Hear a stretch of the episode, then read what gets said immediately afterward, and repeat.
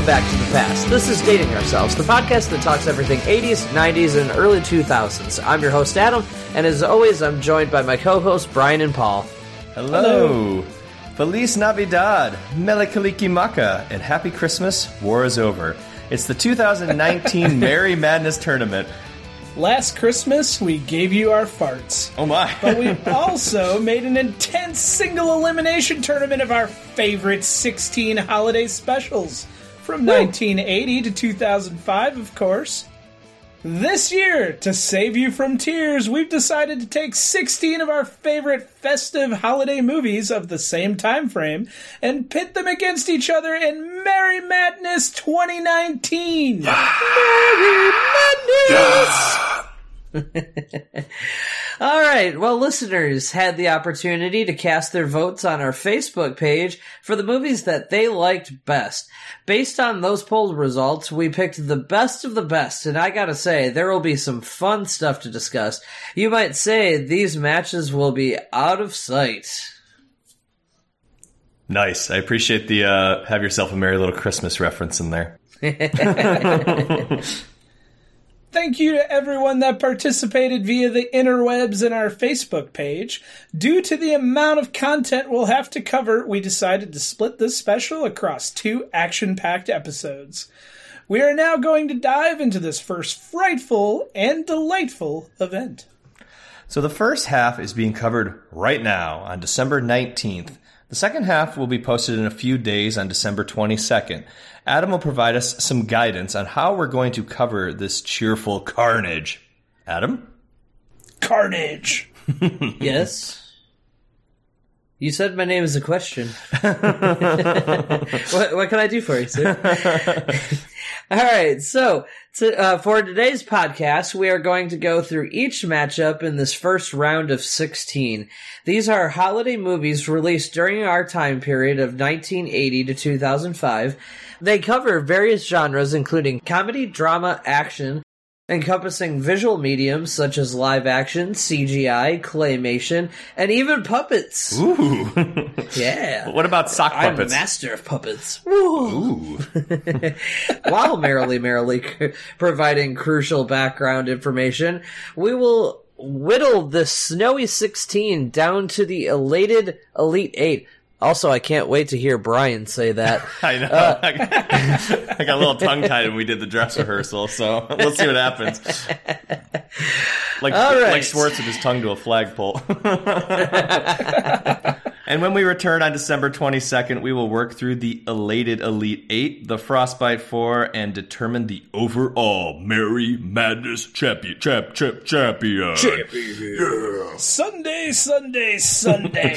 It's John Cena! Oh, sorry. Wrong. Nationals, be there. Hulkamania! Well, as Adam mentioned, we have 16 holiday movies that will run, run Rudolph against each other, and only eight will victoriously make it to town. Much like the NCAA basketball tournament of coincidentally similar name, Hmm, Wonder how that happened. Uh, our contenders are split into four equal regions. All right, so to start, we have the baby. It's a coleslaw side region. We have Die Hard, Yippee Ki against I'll Be Home for Christmas, and National Lampoon's Christmas Vacation battling Miracle on 34th Street. It's gonna be a slobber knocker. good old fashioned barn burner. My God. So is the coleslaw region like Kentucky? Um, it could be. yeah, it could that be. sounds about right. I mean, if you put it on your pulled pork sandwich, that's typically the Carolinas, but you know, Now you guys are making me hungry. baby, it's coleslaw side. All right, so in the I'm dreaming of a whack Christmas region, uh, the wiggity whack variety, uh, we will have Bad Santa humbugging down with Scrooged and the Muppet Christmas Carol at odds with How the Grinch Stole Christmas.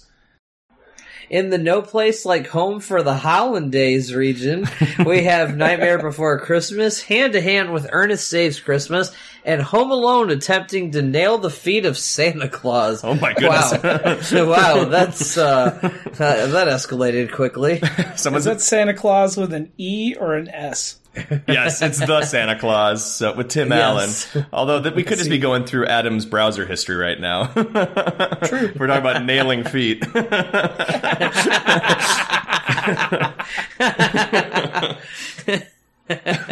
And lastly, in the chess club roasting on an open fire region, hey, I resemble that remark.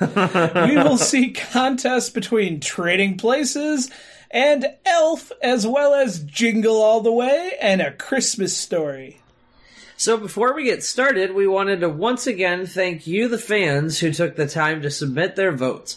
Also, who did you guys have as your overall winners of your bracket?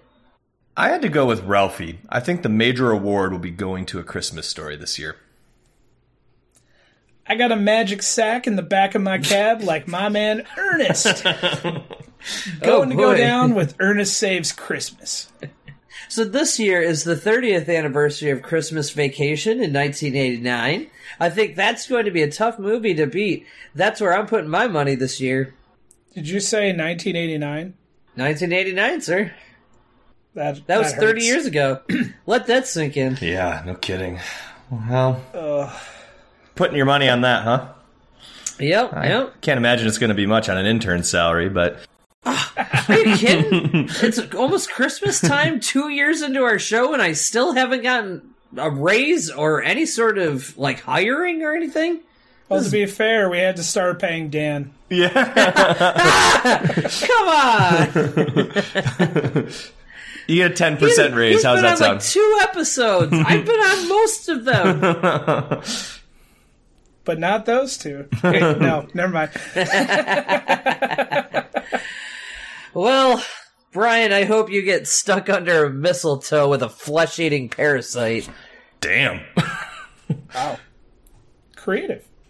well, on that note, whether it's an angsty burn or a very unfortunate way Adam has chosen to describe himself, Adam, let's get the reindeer game started.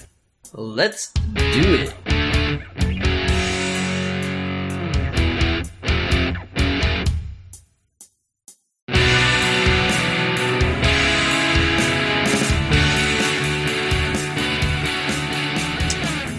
So in the baby, it's a coleslaw side region.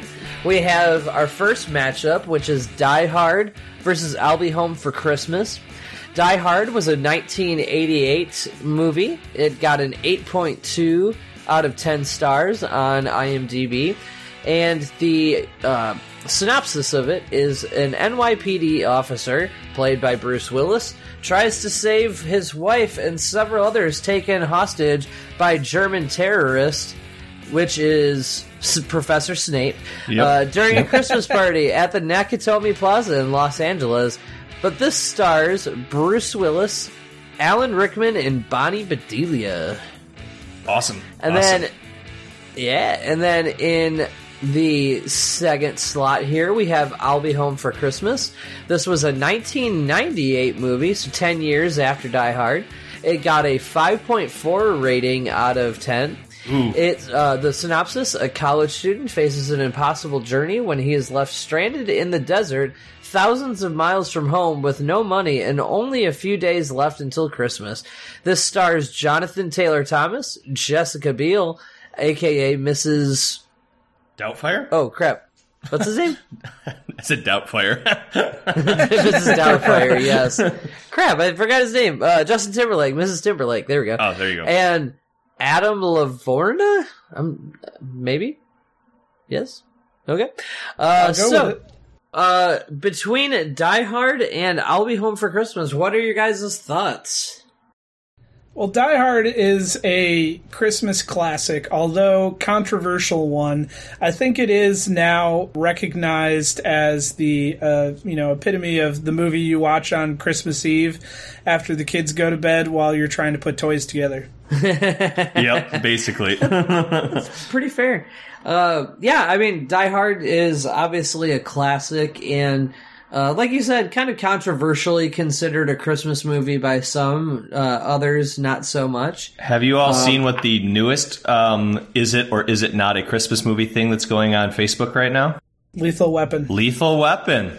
Really? That's a big one this year. Um, I think what was it? Probably five years ago is when they started doing the whole Die Hard debate, and I think for most people, like seventy to eighty percent of people agree that it is a Christmas movie, and the other twenty to thirty percent that don't aren't going to change their minds. Where Die Hard is still like in that very murky, like probably twenty percent of people say it is, twenty percent of people say it isn't, and then the other like sixty percent haven't given it one damn thought ever. So.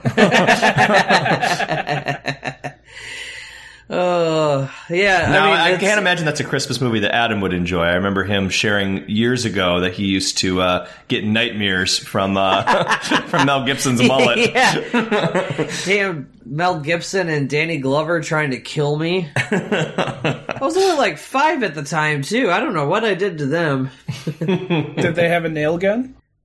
Uh, no, no, they had pistols. Good, good old fashioned police issue pistols. I'm terrified of nail guns to this day because of that movie. Yes, agreed. Not Happy Gilmore? No. Uh, uh, well, as far as I'll Be Home for Christmas, I, I have to say I never saw that movie. And, uh, just reading the synopsis, it sounds horrible. So, no wonder it only got a 5.4 rating on IMDb. Yeah, and poor JTT as well. I mean, he had such a huge, promising career when he was, you know, on Home Improvement, and he was the voice of young Simba on The Lion King, and mm-hmm. then he like stopped growing. Yep. yep. He's like But five fair, four or no- something like that. He's like Dio height.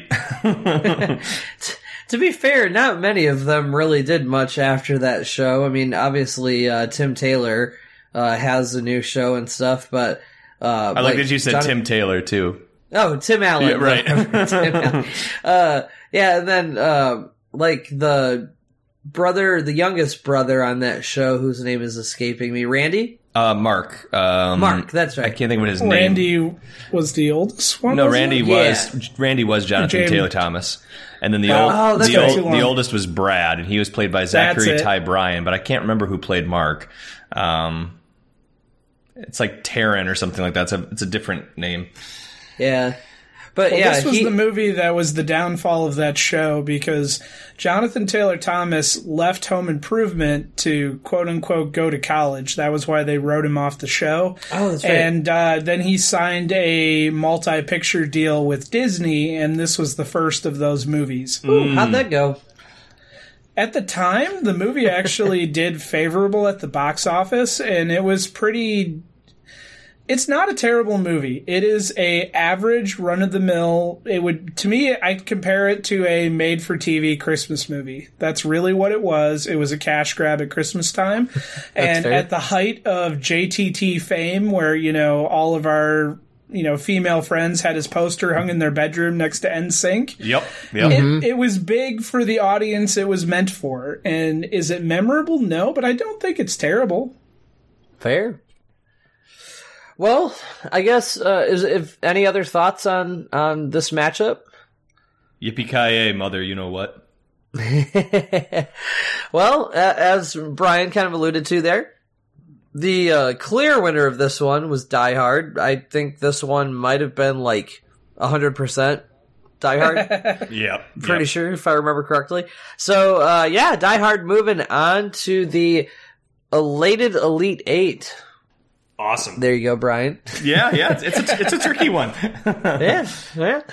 All right. Uh, the next matchup is Christmas Vacation, my dog in the fight, uh, versus Miracle on 34th Street. So, as I mentioned before, Christmas Vacation was released in the uh, winter of 1989. It received a 7.6 out of 10 on the IMDb rating.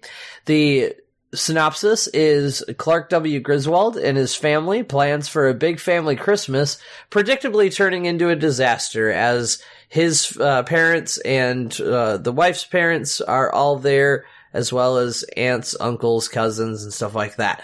Uh, stars Chevy Chase, Beverly D'Angelo, Juliette Lewis, and I can't believe you guys left him off, but uh, Sheldon, or not Sheldon, uh, uh, what's his, uh, Johnny Galecki from uh, Big Bang Theory. And Uh, Roseanne. You can't forget uh, yeah, Roseanne. that's true. Yep, Yep, yep. and Roseanne and the Connors. But he wasn't famous at this time. He was like 12.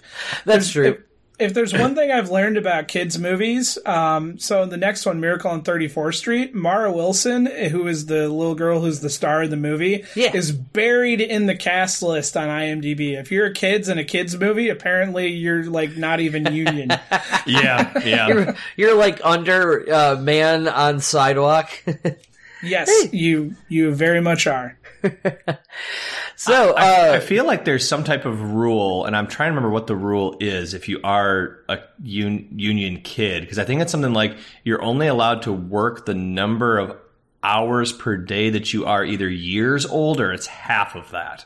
I'm trying to remember I what think it it's is. half because I think uh, Yeah, that sounds right. maybe- So yeah, like, so if you're like if you're like 16, you can you can work eight hours a day, but if you're like five, you can work like two and a half. I think is what the law is, which is why like on Full House, for example, it made sense to have you know Mary Kate and Ashley play one character because each of them at six months old could only be on there for 15 minutes of, a piece per day. So they could only be on there for three months at a time. yeah, yeah, And most of that was stock footage. that's true. right?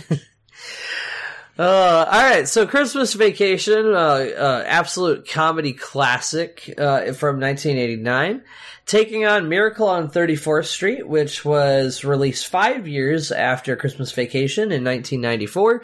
It received a six and a half rating out of 10 on IMDb. The synopsis is a lawyer and a little girl must prove that a man claiming to be Santa Claus is the real thing, starring Richard Attenborough, Elizabeth Perkins, Dylan McDermott, and Mara Wilson. So I would like to start with Miracle on 34th Street because I have a feeling it's not going to get very far in this tournament. Um, Ouch. but I really enjoyed that movie as a kid, um, and I thought Mara Wilson was just like the cutest little kid and an amazing little actress. Um, between that and Matilda, she really had like a really great kind of cute and well behaved, but also mischievous. Was she in uh, Mrs. Doubtfire as well? I, believe so, but I'm she not was. positive. Yes, I mean I'm she. trying to pull up her page right now because I there was another movie that I thought she was in as well that was really good. If if that's the one I'm thinking. Yes, she was in Mrs. Doubtfire. She was uh, Natalie, the the youngest daughter. Yep, that's what I thought. Yeah, and so I mean the movie is a remake of a much older movie from like the 30s or 40s, and the premise of the movie is that the Santa Claus, like the mall Santa essentially at Macy's department store on 34th Street in New York, um, is apparently the real Santa, and everyone thinks he's just batshit nuts because you're you can't possibly be the real Santa, and well, I don't want to spoil it too much, but uh, they end up finding out that he's the real guy. So, and I just always really liked the movie. I thought it was really, really great. Um, that being said, Christmas Vacation, I think, is kind of one of those movies that's just, it's really like lasted the test of time, you know?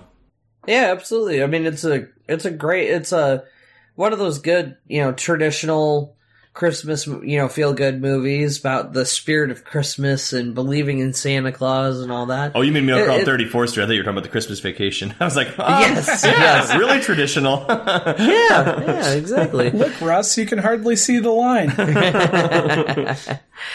Uh, yeah, I, I mean, Miracle on 34th Street is a great movie, uh, and a great story. Uh, Christmas Vacation, though, to me is like, this is my, like, uh, Paul, I think you mentioned that Die Hard is like one of those movies that a lot of people watch on Christmas Eve and stuff. This is my, like, Christmas Eve movie. I have to watch it. It doesn't feel like Christmas Eve if I don't watch it. Uh, usually either in the evening I'll sit down and watch it with you know with my folks or something like that or uh, like after we go to bed or something like that I'll put it on my TV when I'm laying in bed and watch it. I I have to watch it on Christmas Eve at some point or it will not feel like Christmas to me.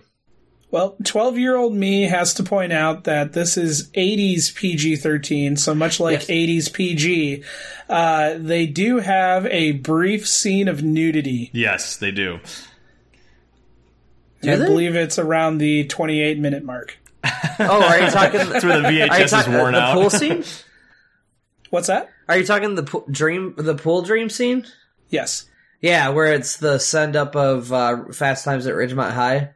Yes. Yeah. Yep. Okay. I, I thought you were maybe alluding to like something I'd never seen before, and I was like, Director's cut. yeah. the director's cut.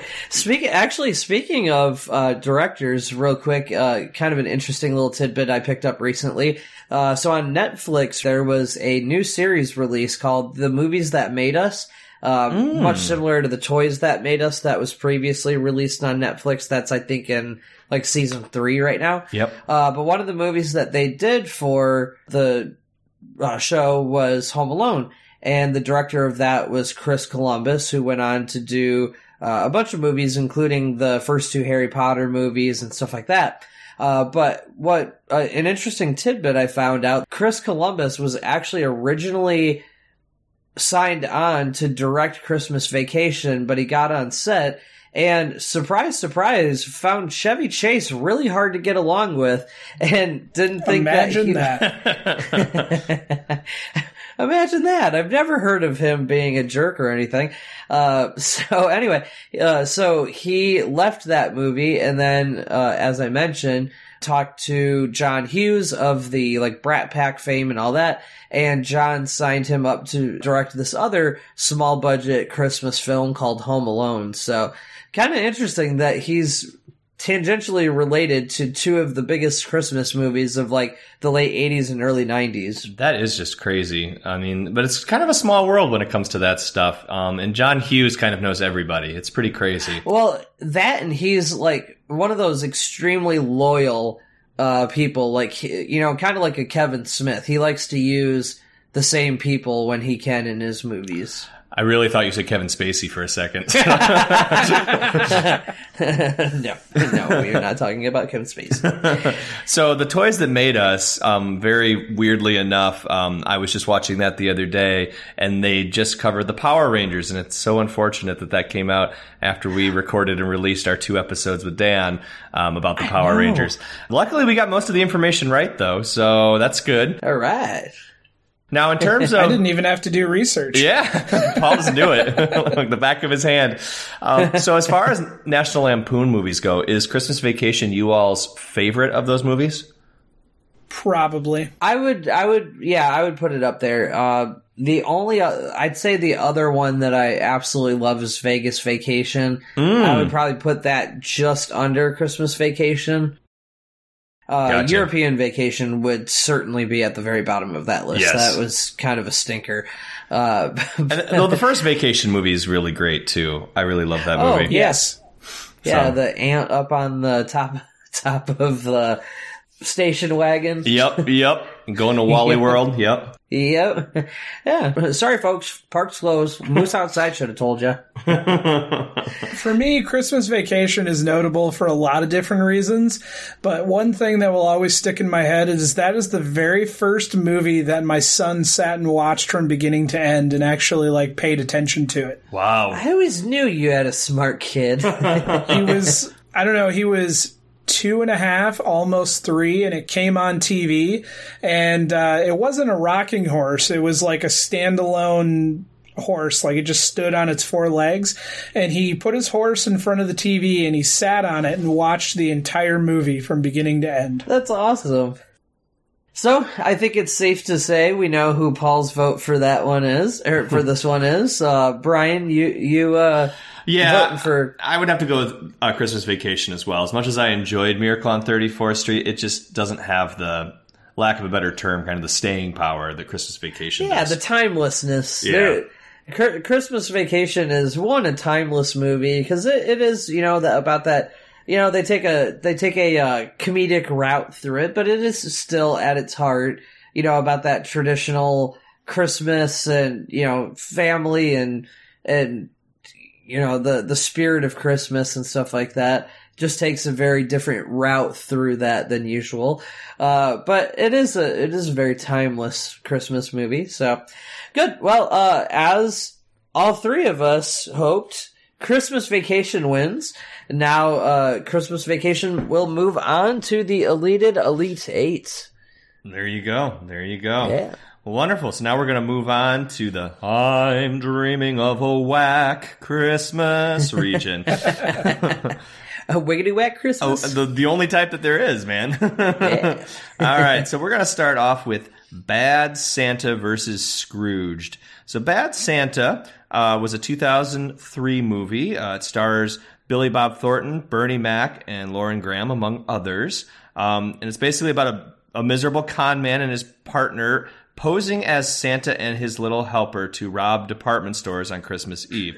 However, they run into problems when the con man befriends a troubled kid. Oh. oh, um, and then we have Scrooge, which is also a seven on IMDb. So both are sevens, but in my opinion, it's a superior movie. Um, this was released in 1988. Probably superior because it stars Bill Murray, uh, and as well as Karen Allen and John Forsythe. And it's basically about this just pain in the ass, cynical television executive, and he's haunted by three spirits bearing lessons on Christmas Eve. So much like the Dickens story, um, you know, with a similar named character. So, guys, thoughts about Bad Santa or Scrooged? I have never watched Bad Santa. really? I feel like that's got you written all over it. You're not wrong. I just never got around to it. Well, I I do have to say Scrooged is probably the overall better film, but I'm gonna have to pick Bad Santa completely for the reason that it has the best character name out of any movie I think I've ever seen. Uh, the little kid, the the troubled little kid, his name is Thurman Merman, and I think that's amazing. and so I place my vote for Bad Santa. all right, all right, that's awesome. Yeah, um, I, I'm gonna have to go with Scrooged. I feel Bad Santa is one of those early 2000s movies that was really funny in the early 2000s. That a lot of that humor doesn't translate anymore. Yeah, it. I've I've watched it a couple times uh, since then, and yeah, it it's certainly it, there's parts of it that are funny, but uh, certainly there are parts that have not aged very well.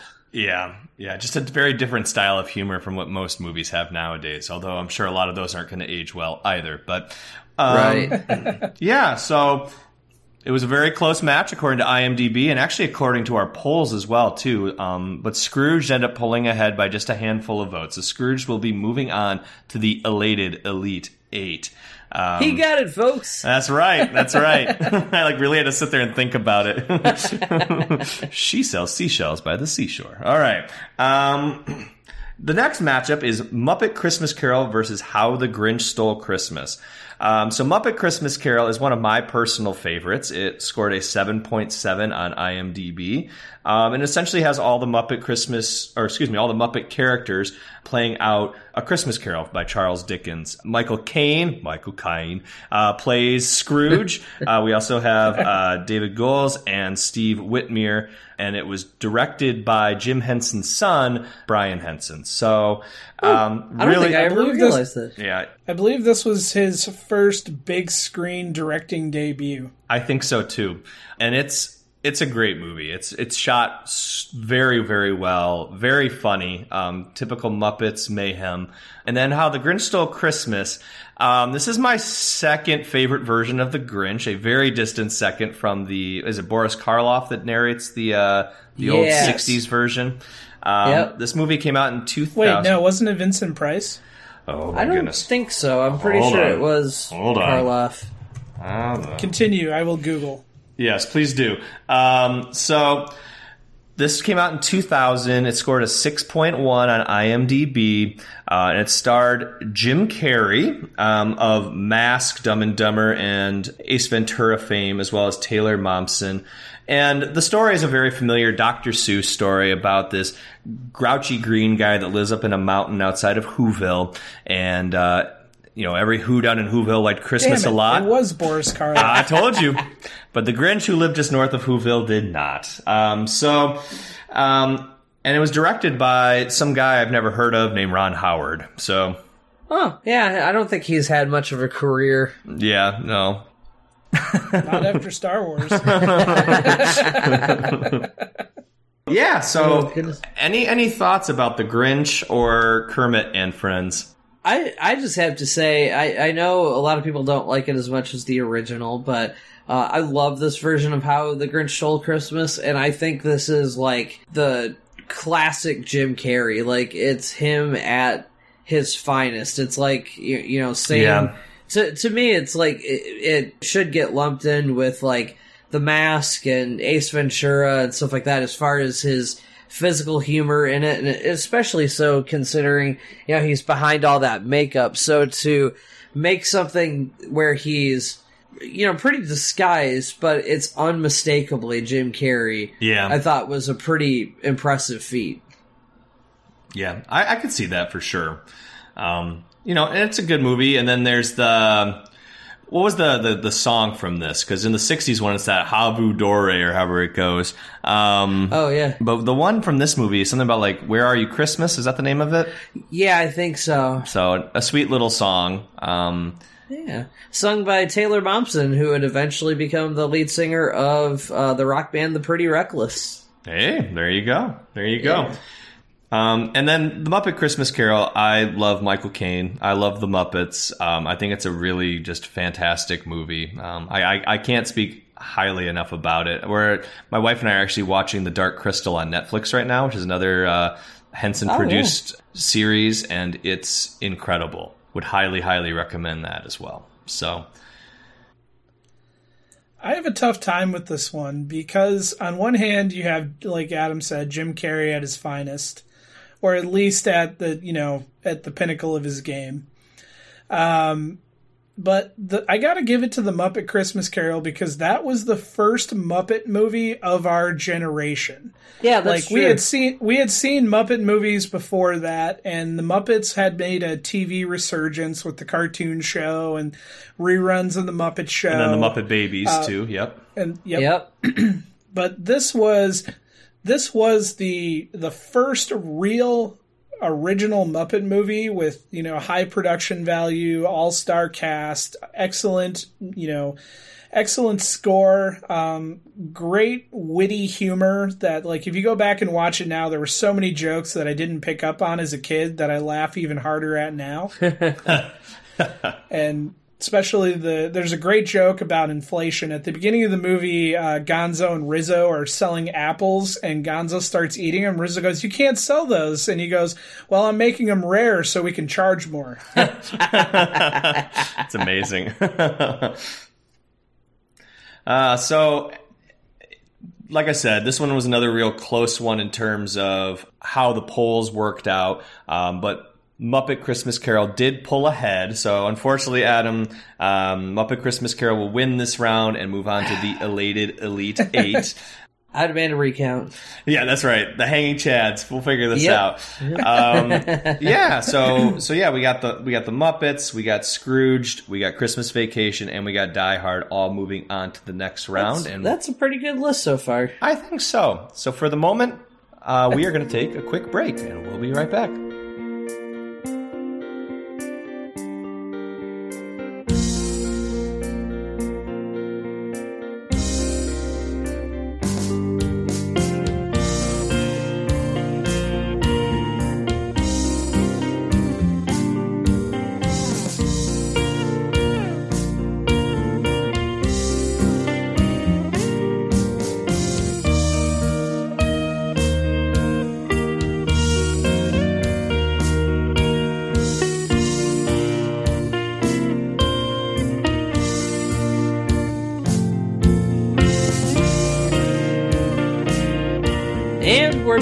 To the action. All right.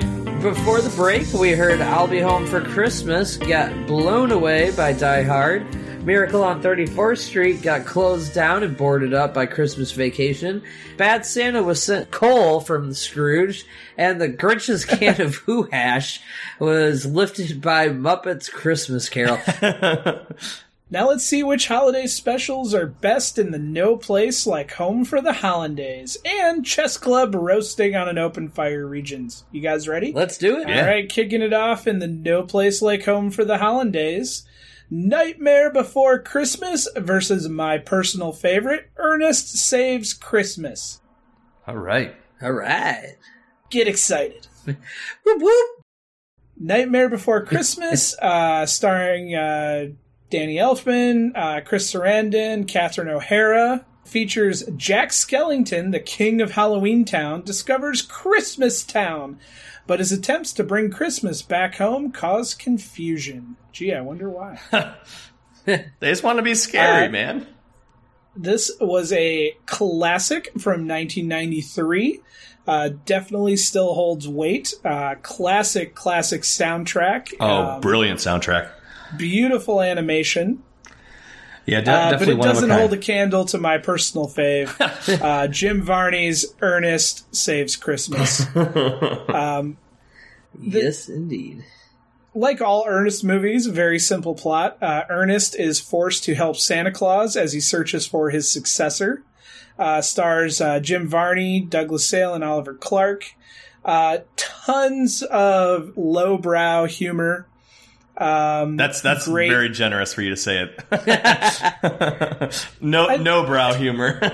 no brow. yeah, I mean it's it's a Jim Varney movie. Yeah, You're going to uh-huh. laugh. Uh, it's going to be over the top. The uh, the characters are going to be larger than life, yet people that we all know in real life. You know what I mean? Uh-huh. Yep. And uh, yeah, it's just it's fun for the whole family. And uh, like most Ernest movies, I can watch it over and over again. Yeah. Yeah. I, I can definitely see that. I remember the uh, the Ernest Halloween movie where he was trying to figure Scared figure stupid. That's the one. That's the one. Yep, he's I trying was to just gonna Yes. say that one was one of my favorite Halloween movies. and he's trying to kill up. the demons or whatever and he's The trolls. the trolls Yeah, and he thinks the the the thing is Mayak that's going to kill them because the it got like smeared or whatever, so he couldn't read that it was milk. what the what the hell is Mayak? Fragile must be Italian. That's right. That's another movie. so, what are your guys' feelings on this? Um, so I have very vague recollections of this, and I know a lot of my friends are going to be mad at me, but I've only seen Nightmare Before Christmas once.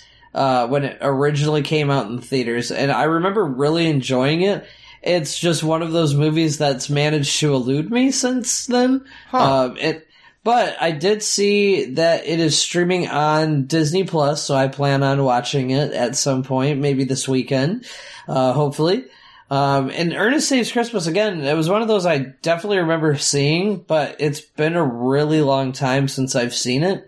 And as much as I do like Ernest, I think I would have to give the this one to Nightmare Before Christmas just because it's very unique. It, you know, it's a kind of a different take on a Christmas film.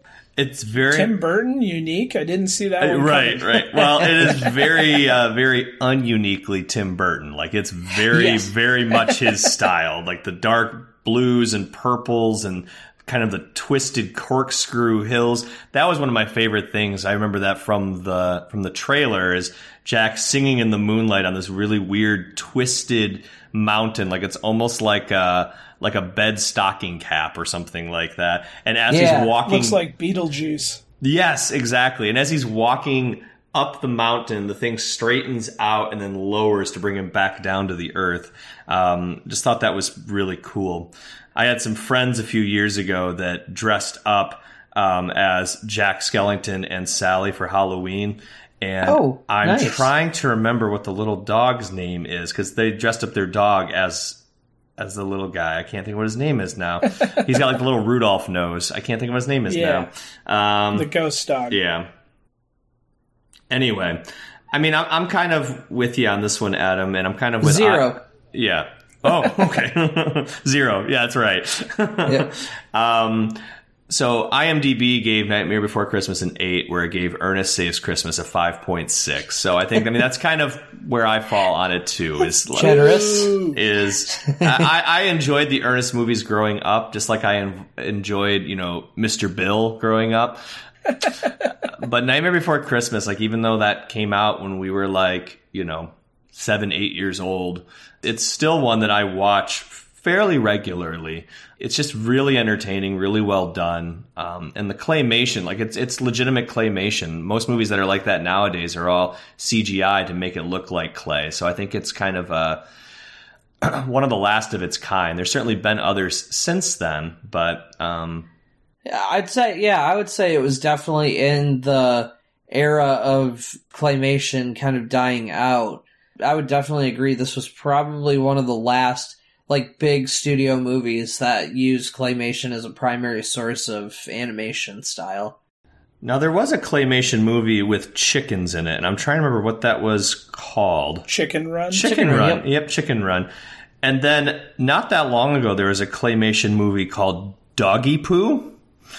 And it's literally about a dog turd that gets left on the side of a road. And um, it's a heartfelt journey about the turd finding its place in the world. It's really messed up. I I could be wrong, but wasn't there a movie called Island of Dogs that was done in claymation? Maybe. That one doesn't ring I any bells, I'm, but. look, I'm looking at it right now, and I think it's claymation. It's kind of hard to tell, but it's um, it was a Wes Anderson film that came out in 2018, Hmm. and it was about the the Island of Dogs, which is a famous island uh, in like the Japan area, I believe. Could be. Well, Yeah, I don't know. let's see what the internet has to say. All right. You all suck because Nightmare wins by an extreme margin. oh, Paul, I'm so sorry. I'm so I, sorry. I think this is a sham. I think that the reason the movie is so popular is because it's a Christmas movie that's acceptable to watch before Thanksgiving. that's I think that's the only true. reason y'all are behind this one. That's And the amazing soundtrack and the claymate. And moving on. yeah, yeah. Sorry, Paul. It's all good. Home Alone versus The Santa Claus. Home Alone, the 1990 classic, features an eight year old troublemaker who must protect his home from the wet bandits when he is ah. accidentally left home by his family during Christmas vacation. Stars a very young Macaulay Culkin, a middle aged Joe Pesci, and a never aging Daniel Stern. it's so true, so true. I've been told just that was- I look like Daniel Stern. I can see that a little bit.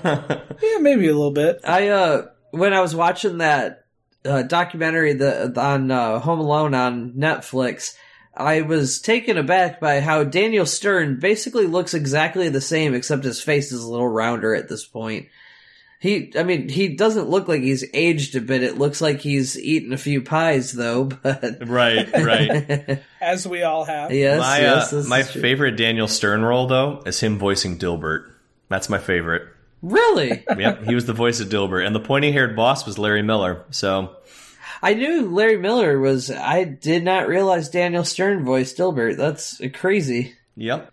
Well, the second movie, The Santa Claus, starring Tim Allen, Judge Reinhold, and Wendy Crewson. Uh, when a man inadvertently makes Santa fall off his roof on Christmas Eve, he finds himself magically recruited to take his place. That's right, Tim Allen killed Santa Claus, and that's the part of the movie that everyone forgets. Oh, so true, so true. So I always liked the the Santa Claus, and I think I particularly liked it because he was essentially playing Tim Taylor.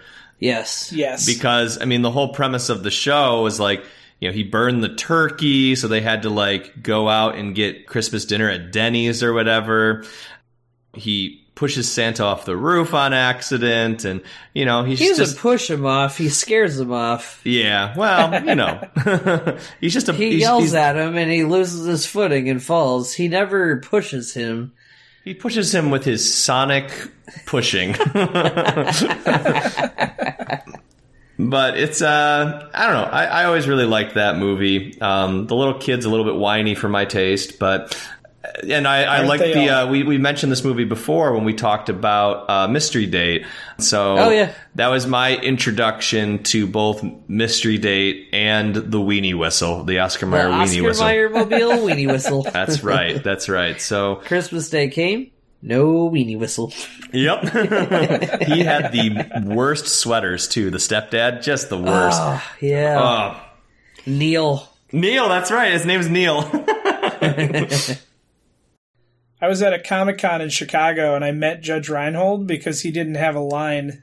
and the sad part was, is I was waiting in line to meet Sid Haig, mm-hmm. Oh yeah. and I was waiting in front of Judge Reinhold, and I looked over and I went, "Holy crap, you're Judge Reinhold!" Oh, he's he he he shook my hand, and then he wanted way too much money to take a picture, and I had to awkwardly walk away, but I could only get like a foot in front of him because of the line. Oh Paul. Paul does the Paul does the Homer Simpson like just disappears into the bushes walk, just kind of. Uh, uh, I, I do have to say, I, every time I hear the name Judge Reinhold, now all I can think of is Arrested Development when he plays a Judge Judy like uh, judge on t- TV uh, called Judge Reinhold, and uh, it keeps having to give the little. Uh, at like asterisk thing saying that he's not a real judge. And then he had a he had a band on there led by William Hung from American Idol, and his band was called the Hung Jury. Oh, that's, Oh, so, that's goodness. great. well, as far as these movies, both of these are absolute classics from this time period. I absolutely love them both, but really, I think I have to give it to Home Alone here. Uh, the, the, as much as I love the Santa Claus, Home Alone it was like an instant classic. If you watch that. The movies that made us, it talks about how much money it made and how much it blew up. Like, this is a movie that was not expected to do anything, so much so that I uh, can't remember I um who originally was supposed to produce the movie, but uh, Warner Brothers maybe or something like that. But they were going to do the movie, and uh, it came down to like a budget discrepancy of like a couple thousand dollars. And they thought it was going to do so poorly, they just decided to shut it down. Well, thankfully, one of the other guys working on the film had a friend that worked at another one of the distribution companies and had heard, heard about it. And I think it was Fox maybe or something like that. And they ultimately said, you know, we've heard that uh, the other company is going to pull the plug on it. As soon as they do that, call us you know, ne- don't stop doing anything. Like, don't stop production at all. Just keep going and you'll get your money.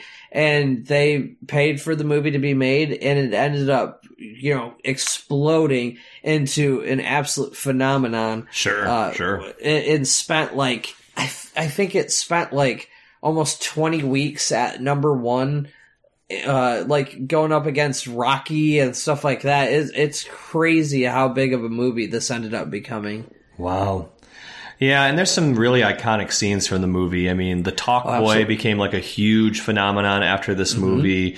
Um, you know, the old movie that he's watching, "A Merry Christmas, you filthy animal," you know, and uh, Yep. and scaring them. Uh, the nail in the foot um, is oh, just uh, the the the really uh, the old guy. The what, he's the shoveler. What's his name? Uh, um, old man. oh man, I Oh, can't I just of what it is. watched this the other day too, and I, I'm blanking on old man. I'll th- keep going. I'll think of it in a second here. And I, I loved the the church scene where he goes there and they're singing like the Carol of the Bells and stuff like that. It's really cool. Mm-hmm. Um, John Candy and the Polka Players. Yep. Yeah, I actually something interesting about that. Uh, he did not have a script for any of his lines. He he completely ad libbed every line he had in this movie, and that was uh, uh John Hughes like giving him uh the reins to do that. He never came up with any lines for him to do. That's amazing. Yeah, it really was. Yeah. Oh, and the I can't believe we forgot like the, the most iconic scene from the whole movie is when he's shaving and uses the the aftershave and screams. Uh, Yeah. That's that's that's classic. The tarantula scene's classic. I mean, there, there's so many that are that are great. Uh, Old Man Marley was his name, by the way. Marley, old man Marley. Old Man Marley. Yep. Um. Yeah, actually, uh, so funny story. I, I've probably I might have mentioned this on the show before, but my dad was a teacher for forty years, and uh, every year after this movie came out on VHS, this would be his go into Christmas vacation movie, like you know the day before Christmas break when you know there's hardly anyone around because people are starting to go like you know having to travel for their family Christmas and stuff like that. Uh, he would show this movie, and it was my job. wh- Uh, like when I was maybe in fourth, fifth grade or something like that, I had to sit down and count how many times uh, Pesci and Daniel Stern were injured at the end of the movie in that 20 to 25 minutes at the end. And that was the assignment that my dad would give that day. He, cause at the time, you, in most schools nowadays, too, still it's true that you're not really supposed to give any work or assign anything and you know unless it has a grade attached to it so that was his way around it was you sit there and you count how many times they get injured Oh, that is great. right and i'm pretty sure all three of us would have watched that in his class i'm, I'm pretty sure he was still showing that when we had his class It sounds familiar. It's true. Yeah, it I do remember familiar. sitting through it. That's a 10 year move right there. Heck yeah Well, I, I I agree with both of you. I have to give it up favorably to Home Alone, and the internet says not even close. Home Alone, ninety five Yeah, percent. walk off home run. Yeah. I was scared at the beginning though, because the Santa Claus did initially pull ahead in the polls, and I think it was just I posted it too early, and people hadn't quite woken up yet. yeah. but they came around. That's Yeah. good. That I mean that as great as both of those movies are, Home Alone definitely deserves the victory on that one. Yeah, for my personal bracket, I did pick the Santa Claus, but if we were playing like Family Feud rules, where which one do you think is going to win? Home Alone is just infinitely superior. So, Yep, yep. all right. Well, I guess let's move on to our final region, the Chess Club roasting on an open fire. Yeah. All right, so here we have two movies, uh, Trading Places versus Elf in the first match, and then Jingle All the Way versus A Christmas Story. So the first matchup, as I mentioned, Trading Places uh, was released in 1983. It received a seven and a half, and I'm really surprised by that. I've I always loved this movie, but I did not think it was that highly rated. Um, but it was a seven and a half out of ten on IMDb, and this one is uh, a snobbish investor and a wily street con artist find their positions reversed as part of a bet by two callous millionaires. Uh, this stars Eddie Murphy as the uh, titular uh, wily street con artist, uh, Dan Aykroyd as the snobbish investor, uh, Ralph Bellamy, and then also Jamie Lee Curtis as the prostitute that they uh, befriend in the movie. Um, Oh. yeah, yeah, but uh, very, very great movie and interesting story and good Eddie Murphy vehicle for sure. Uh, and then in 2003, Elf was released. This received a 6.9, surprisingly, uh, out of 10. I, I thought that would be much higher as well. Um, but this one is after discovering he is a human, a man raised as an elf at the North Pole decides to travel to New York City to locate his real father. Uh, this one was directed by Jon Favreau of uh, Swingers fame, as well as being happy in all of the Iron Man movies and the Spider Man movies and stuff like that. Um, it stars Will Ferrell, James Caan, Bob Newhart, and uh, as well as uh, the girl who Zooey I'm blank- Deschanel. Zooey Deschanel. Thank you. I was like, Katy Perry. super famous. yeah. Yes, he- One yes, of the other exactly. 40 girls that look just like her. Um, yes. I, uh, I was Uh, really all right. surprised that his father was actually still alive after that um, toll booth incident. Uh, gotta love it. Gotta love it. Uh, yeah. So, uh, your your thoughts, guys, on these two films? I hate Elf. Yeah, it's- it's, not one of my favorites.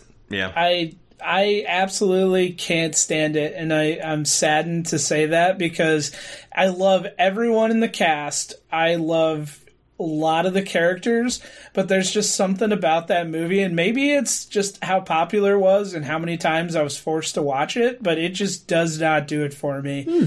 And anytime you have someone like ironically playing the man child that's not Jim Varney, Yeah. um, and for some reason, it just bothers me, and I really tried to like this movie, but I just don't. Yeah. That's fair. the whole scene with the uh, with the investor that's played by what's his face from uh, Oh, uh, Peter from, Dinklage. from Game of Thrones. Yeah, Peter Dinklage, and, and that's so uncomfortable. yeah, yeah. that is savagely uncomfortable. Um, yeah, I mean, I wouldn't say I hate the movie Elf, but it's definitely one of my lesser favorite Will Ferrell movies. Like, I would definitely put, you know, Anchorman, Night at the Roxbury, even Tropic, or what do you call it? The what's the movie he was in? The basketball team. I can't think of what it's called now. Oh, uh, Tropic. Uh, It's not Tropic, Tropic Thunder. Thunder. No. no, Tropic No, no, Thunder is the Robert Downey Jr. and uh, Ben Stiller and them. I can't think of what it's called now. Um, yeah, that was Tropic Thunder. Uh, the other one was Semi Pro. Semi-pro. Semi. Yeah, they he were in the played for the. Flint Tropics. That's what Yeah. I was thinking of. Yeah. Um, you know, I, I like those movies better. Um, Talladega Nights. Yeah, Elf is just, I don't know. There's some cute moments in it, but a lot of it, like Paul said, it's just, just kind of the same shtick over and over again, where he's just like a big dummy in the big city. Um, Yeah. Trading Places, I always really liked that movie. I, that's one of Eddie Murphy's like best roles, in my opinion, with the exception of Nutty Professor, where he plays like 14 people. Um, Or Coming to America. Yes, Coming to Yeah. America is great. Beverly Hills Cop is probably my all-time favorite role that he's done, but I would say Trading Places is definitely up there. And Dan Aykroyd is just great in it. Um, I, I feel like the character he plays in this movie is it, almost exactly the one he plays in Tommy Boy. I can't think what his name is now, the the Tire King or whatever. Um, Uh, Callahan. No, was it? no, yeah, Callahan that's is Callahan is Tommy's name. I can't think of Oh, what. that's right. Yeah. Um, Uh, I don't know. I keep bringing up these references without having researched them. I apologize. Oh, yeah, I would I would have to agree with you guys. I I I actually I probably the only one out of this group apparently who actually really does like Elf. Uh, I I really enjoyed the movie when it came out. Uh, I remember seeing it in the theater. Always really enjoyed it. Uh, but to me, it's you know a, a a typical you know Christmas film or whatever. Uh, Trading Places. I actually kind of forgot that it was even considered a Christmas movie. Uh, but absolutely brilliant. It's peak Eddie Murphy. Like it's right at the height of him, you know, with, uh, like you guys said, coming to America and the, all those movies. Um, and, and to me, this is probably one of my favorite roles of his because he plays this kind of con man guy who at the beginning is uh, brought in like the whole the whole purpose of this uh, film if you've never seen it kind of the whole storyline behind it is that eddie murphy is this you know poor street uh, artist a con artist and Aykroyd is this uh, rich investor who's never really known struggle. And so these two millionaires decide to kind of play a little bit of uh, trick on him where they bring in Eddie Murphy to kind of take over as the snobbish investor. And Aykroyd they fire so that he you know ends up uh, you know down on his luck and stuff like that.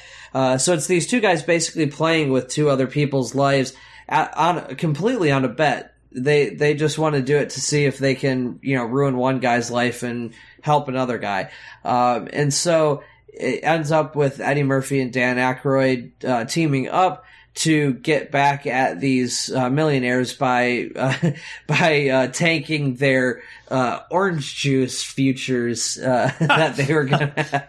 I always loved that orange juice futures. Um, but it's a great it's a great film, and I really do think this is uh, besides maybe coming to America. I think this is really Eddie Murphy at his best, like where he plays Yeah. this kind of sharp, smart guy, but he can kind of play these dual roles of someone from the streets, but also then he kind of adapts into this, you know, uh, snobbish, yeah, posh. uh, yes, posh, upper class guy and stuff like that. It, you really get to see him kind of play these different roles within it. It's absolutely fantastic. It's the whole like uh, nurture versus nature. The Yeah. the idea behind the bet is they believe the surroundings make the man, so they provide, you know, a lonely street beggar the same amenities as the Wall Street broker. And it's I thought that was kind of a cool idea, but in the same boat, they they ruined two men's lives over a one dollar bet. Yep. Right. Yeah, I forgot. That's is- what it was. It was yeah. a single one dollar bill. Yep. Sing, single crisp one dollar bill. Yep. Wow. Um, I know you're all dying to know this information, but Dan Aykroyd plays Zalinsky in uh, Tommy Oh, Boy. that's Yeah. right. And he gets That's yeah. right. Oh, these are road flares. right. Yeah. and he uh, he gets the girl because uh, crash test bag was dropped on Rob Lowe's crotch. So Here, here's a bottle of bubbly uh, for me. Drink the bubbly, ice your marbles, kid. Quick thing about Tommy Boy that I have to say is Rob Lowe is known for never aging, but I feel like he looks older in Tommy Boy when he's supposed to be playing his youngest, the younger character, Yeah. than in any movie I've ever seen him yeah, Yep. including like The West Wing and like uh, Yes. Parks and Rec. Yeah. It's Yeah. like, how did you get younger? He- he's cast as the youngest character in the movie, but looks older than his stepmother. yeah. Uh, real, real quick, real, real quick, uh, aside, I was listening to a radio show the other day and they had an audio clip where Rob Lowe was being interviewed and he said that Michael Jackson, uh, when he was getting chin plastic surgery, picked Rob Lowe's chin as the example for what he wanted his to look like. So, uh, Wow. yeah, good luck on seeing that. Every time you see a picture of Michael Jackson circa like the mid 90s, you will see a little bit of Rob Lowe's chin there. That's I would have never thought that. That's really weird. I know, that is really weird. Can you imagine being Rob Lowe and looking at your own chin on somebody else? Yeah, that that would be All weird. right. So, um, anyway, moving on. Uh, amazingly, despite the uh, views of two thirds of our hosts here, Elf was victorious over Trading Places, which was a bit of an upset considering it was a 6.9 compared to a 7.5. So that will be moving on to the elite, elated Elite Eight. Dang it. Ah, sucker. Brian, you, you you passed on your inability to say that to me. Yep. Yep. So our final matchup in the uh, this region is Jingle All the Way versus A Christmas Story. Uh, Jingle All the Way in 1996 was released. Least it received a 5.6 out of 10 on IMDb. Uh, it, the plot is a father vows to get his son a Turbo Man action figure for Christmas. How, excuse me, however, every store is sold out of him and he must travel all over town and compete with everyone else including a crazed mailman played by sinbad uh, to find one. Uh, so as i mentioned this stars arnold schwarzenegger as the father sinbad as the mailman and phil hartman as the kind of creepy neighbor who's hitting on schwarzenegger's wife uh, so uh, that one uh, was again was released in '96. In uh, '83, so seven whole years before that, uh, A Christmas Story was released. This one is in the 1940s. A young boy named Ralphie attempts to convince his parents, his teacher, and Santa that he should get a Red Ryder BB gun because it, it really is the perfect Christmas gift. This stars Peter Billingsley, who shows up in another Christmas movie on this list. Anybody? Ooh, I don't know. We literally just talked about it. Scrooge? No, Elf. Elf. Elf. Oh, Yep. yeah. Yep, he plays one of the elves uh, in the North Pole there. Uh, so Peter Billingsley, uh, Melinda Dillon, and Darren McGavin. Uh, so what are your guys' thoughts on this final matchup? So I would like to take a couple minutes to talk about Jingle All the Way because I'm Yes. going to spend like 47 hours talking about a Christmas story. Um, Yes. Jingle All the Way, I think, is a really funny movie. It came out right about the time that Tickle Me Elmo was the big, huge craze. And very similarly, Yes. um, people were running into that same problem where they would go to every toy store and all of them would be sold out. Um, and You know what's funny though? You know, you bring that up uh, about the Tickle Me Elmo. Um, while that was true, do you know what uh, toy craze this was actually based on? Cabbage Patch Kids? It was the Cabbage Patch Dolls. That makes yep. sense. That makes sense. Um, yeah, and I mean that would have probably been easily ten years before this movie came out. But yeah, I, I would. have I know that was absolutely nuts. My uh, my cousin would have been about eight or nine years old at the time, and she was very much into Cabbage Patch dolls back then. so, um, yeah, so that's the same cousin that uh, told my aunt and uncle in a very surprised voice, "Did you know that Paul McCartney was in a band before Wings?" Um, had no idea. Wait, you're you're telling me that Paul McCartney had a career before he did that song with Kanye? Yes, yeah, believe it or Oh. not. And Ozzy Wow. Osbourne had a career before Post Malone. Who knew? Um, Crazy. but you know, Arnold's like this major, super busy businessman. Um, you know, kind of reminds me of the character that Jim Carrey plays in Liar Liar. You know, just too busy to like really, truly be a family man. Um, and the one thing he's going to do is get his kid this toy he really wants. And he goes through all sorts of lengths, including being Turbo Man in the like the town's parade, um, j- just to get a shot at getting one of these damn toys. So, yeah, I don't know. That's kind of all my thoughts on Jingle All the Way. Well, it's, it's it's very and this funny. but This was right at uh, the height of Sinbad's popularity, and I, I'm really Yeah. disappointed that he didn't have more of a career than what, as far as like movies and stuff like that, than what he had. Because he was really funny in the movies he was in. I think he just really had some unfortunate, uh, you you know, parts that he ended up getting. Not that they were bad parts; it's just they were movies that weren't super popular or anything. I, I would really say Jingle All the Way was probably the most famous movie he was in. Um, then he was in like Disney's First Kid and stuff Yep. like that. But so he he wasn't unfortunately in a lot of movies that would have made him a bankable star, but he really did do a great job in the movies that he was in, and I don't think he gets enough credit for that. Completely agree. he's a Michigan native. Yes, he is. In fact, uh, he grew up in the same area as uh, my mom, and my dad actually knew him really well when he was in high school. That's crazy. Yeah. He played on a basketball team that my dad coached in a, like, it was called the Can Am tournament. It was basically like northern United States uh, high school players playing Canadian uh, high school basketball players in this big tournament. Uh, And my dad coached him in that. That's awesome. Yeah, and then since they were in the same area, they kept in contact for a while. Uh, Sinbad was actually my dad's uh, uh, connection to get in on the basketball courts in the area that he lived in, so that uh, my uh, dad's players could get some experience, like playing kind of more like physical basketball. You know, it was that street street ball kind of mentality and stuff like that. Uh, so yeah, so he actually uh, knew him pr- pretty decently. In fact, I, I met Sinbad once, kind of on chance when I was a little kid. Uh, we were uh, again, my mom grew up in the same city as he did, the same town in Michigan, and um, we were at a hotel in the neighboring city. And Sinbad happened to be coming off the elevator as uh, we were going to get on. So, um, unfortunately, I, I didn't get to, a chance to talk to him a whole lot because he was catching up with my dad. But I did get to meet him very briefly. That's cool. Yeah, yeah, That's awesome. That's awesome. In- interesting little side tidbit to my life.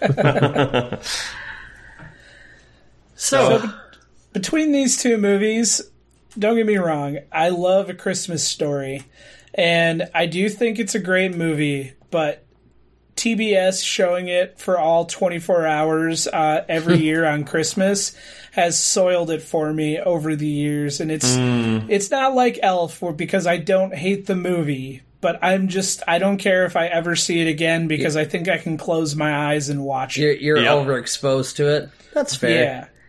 Whereas Jingle All the Way, I only watch it once a decade, maybe. Yeah. And I laugh every time as much as I did the first time. Yeah. You know, I, I definitely agree with that. Uh, but, uh, you know, A Christmas Story to me is just such a, a timeless movie and, uh, it, it kind of perfectly captures that, I guess that just childish wonderment of Christmas, uh, that you tend to lose, unfortunately, as an adult. Yeah. Uh, well, it's from a very different era too. Like, I mean, it was it was came out in the '80s, but it's based on like post World War II America. It was a very Mm-hmm. different time. The house is still in Cleveland if you ever want to go tour it. Um, it's, you know, and they have a lot of the props and things that are there that were used in the movie. But Paul, when we go to the uh, Natural History Museum or whatever to see Balto, we need to stop and see the Christmas Story house that's right. That's right. Um, featuring leg lamp. Yeah, that's right. That's right. But it's uh this movie is like in my mind even more than Christmas Vacation, like a gag a minute. Literally every every second of footage in this movie is another like timeless gag.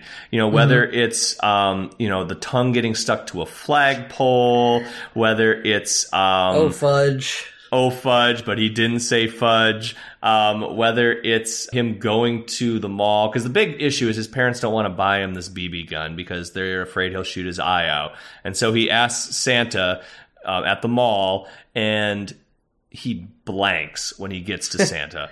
um, you know, they've been waiting in line for like an hour and his brother screams and cries and he just sits there he's like uh, uh, uh, he's like, how about a nice football? He's like, yeah, Yeah, yeah, yeah. And as he like, he, for whatever reason, he's not like on a level ground. He's like up on this giant Christmas mountain with a slide that sends the kids back down into the department store. And Throne. yeah. And as he's like going down the slide, he's like, wait, no, no, no, I, I want a Red Ryder BB gun, blah, blah, blah, blah, blah, blah, and lists off all the, the specs. He's like, you'll shoot your eye out, kid. Oh no! ho, ho, ho, and then kicks him in the face with his big Santa boot. Um, and then and then you got like classics like the soap poisoning dream, Yep. and and Don't uh, forget to drink your Ovaltine. yeah, you Yeah. know, the Yeah, the uh, the costume, the pajamas of the the big pink Yeah, the pink pajamas, nightmare. the pink nightmare, and I love that his little brother gets a zeppelin for Christmas. it's a zeppelin. oh boy, that one's mine. Oh boy, that one's mine Put my arms down. yep. Oh, that's a great scene. Um, the other one I love with the little brother is he's under the sink. Um, because I think that was right after Ralphie got The Scott. Farkus affair. Yeah, yep, the Scott Farkus affair, and he beats the crap out of the kid, and his dad's gonna come home and just like ream him a new one, and so his little brother's hiding underneath the uh, the sink, and uh, the mom opens the sink like, "Daddy's gonna kill Ralphie." No, he's n- yes, he is.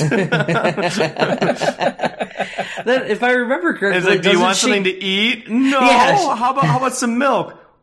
Okay, okay. he just He sits out. under the sink drinking his milk.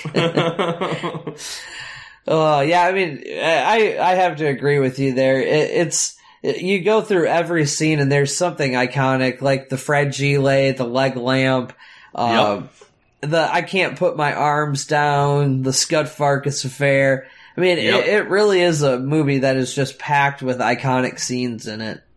My favorite scene in the whole movie is leading up to the well, it is the fudge incident, but it's Yep. a line that's almost never quoted, and it's they get the flat tire, and he's narrating his dad getting out to change the flat tire, and he's like, "My dad's spares were round, hard, and once made of rubber," and I don't know why, but that is always stuck in my head. Whenever I change a spare tire, I always push on it and go, "Yep, this one's still rubber." yep, yep. Or when his dad goes, and I don't remember if he fixes the furnace or changes this like a fuse or something like that, and he's like swearing and stuff all through the vent. And I'm trying to remember what the, what the specific line is, but something about a cloud of profanity floating over Lake Michigan to this day, or something like that. Well, the the poetic line that he leads up to describe that, where he's like, "My dad worked with profanity the way uh, sculptors work with clay." yeah, he wove a tapestry of profanity. Yeah. Yeah. Um,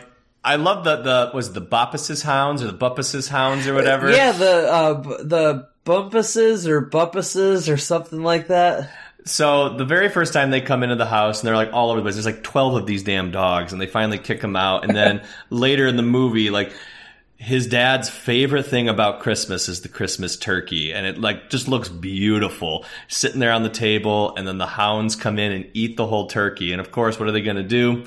They go out for Chinese food, and that is a super iconic scene. Oh, a, yeah. a little racist in 2019, um, but it's still a really, really great scene, Yeah. especially with with the with the duck. Like he's, he's smiling at me, and he just chops the head off right there.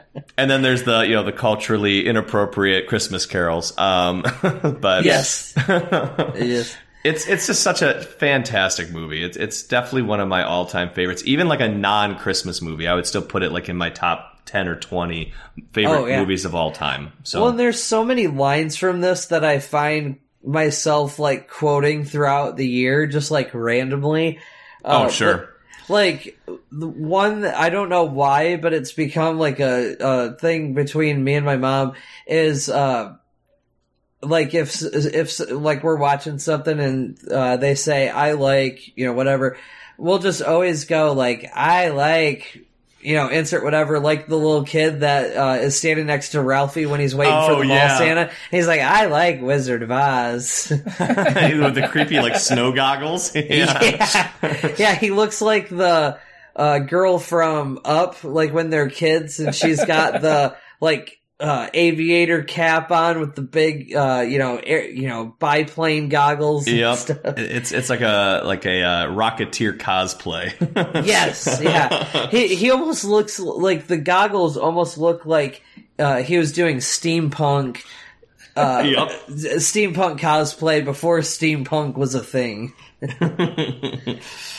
All right. So, any last thoughts about Christmas Story or Jingle All the Way? What does the internet have to say? The internet has decided. They say Christmas Story wins. So All Brian's right. There you go, overall Brian. winner makes it on to the next round. So Brian and myself both have a movie still alive, while Paul has been shamefully dis- uh, discharged from the from the tournament.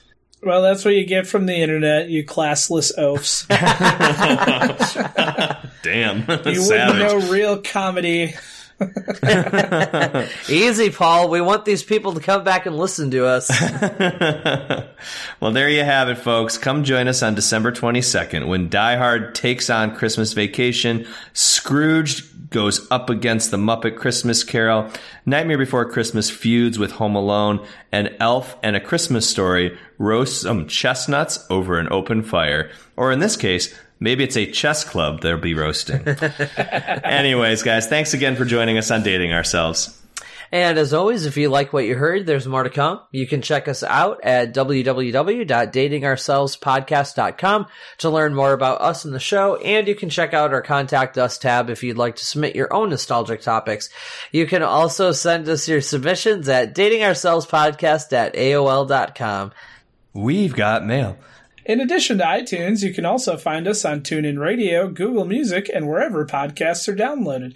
Please be sure to like and subscribe so you don't miss any of the throwback shit. Yeah. We post additional content on Facebook at facebook.com slash dating ourselves podcast. If you're on Instagram, you can find us at dating ourselves podcast, and we do the Twitter thing too at dated podcast. And remember, if you're too old for Snapchat and too young for Life Alert, you've just been dated. Mas tequila, por favor. Oh, yes. Feliz Navidad! Bye-bye. Bye.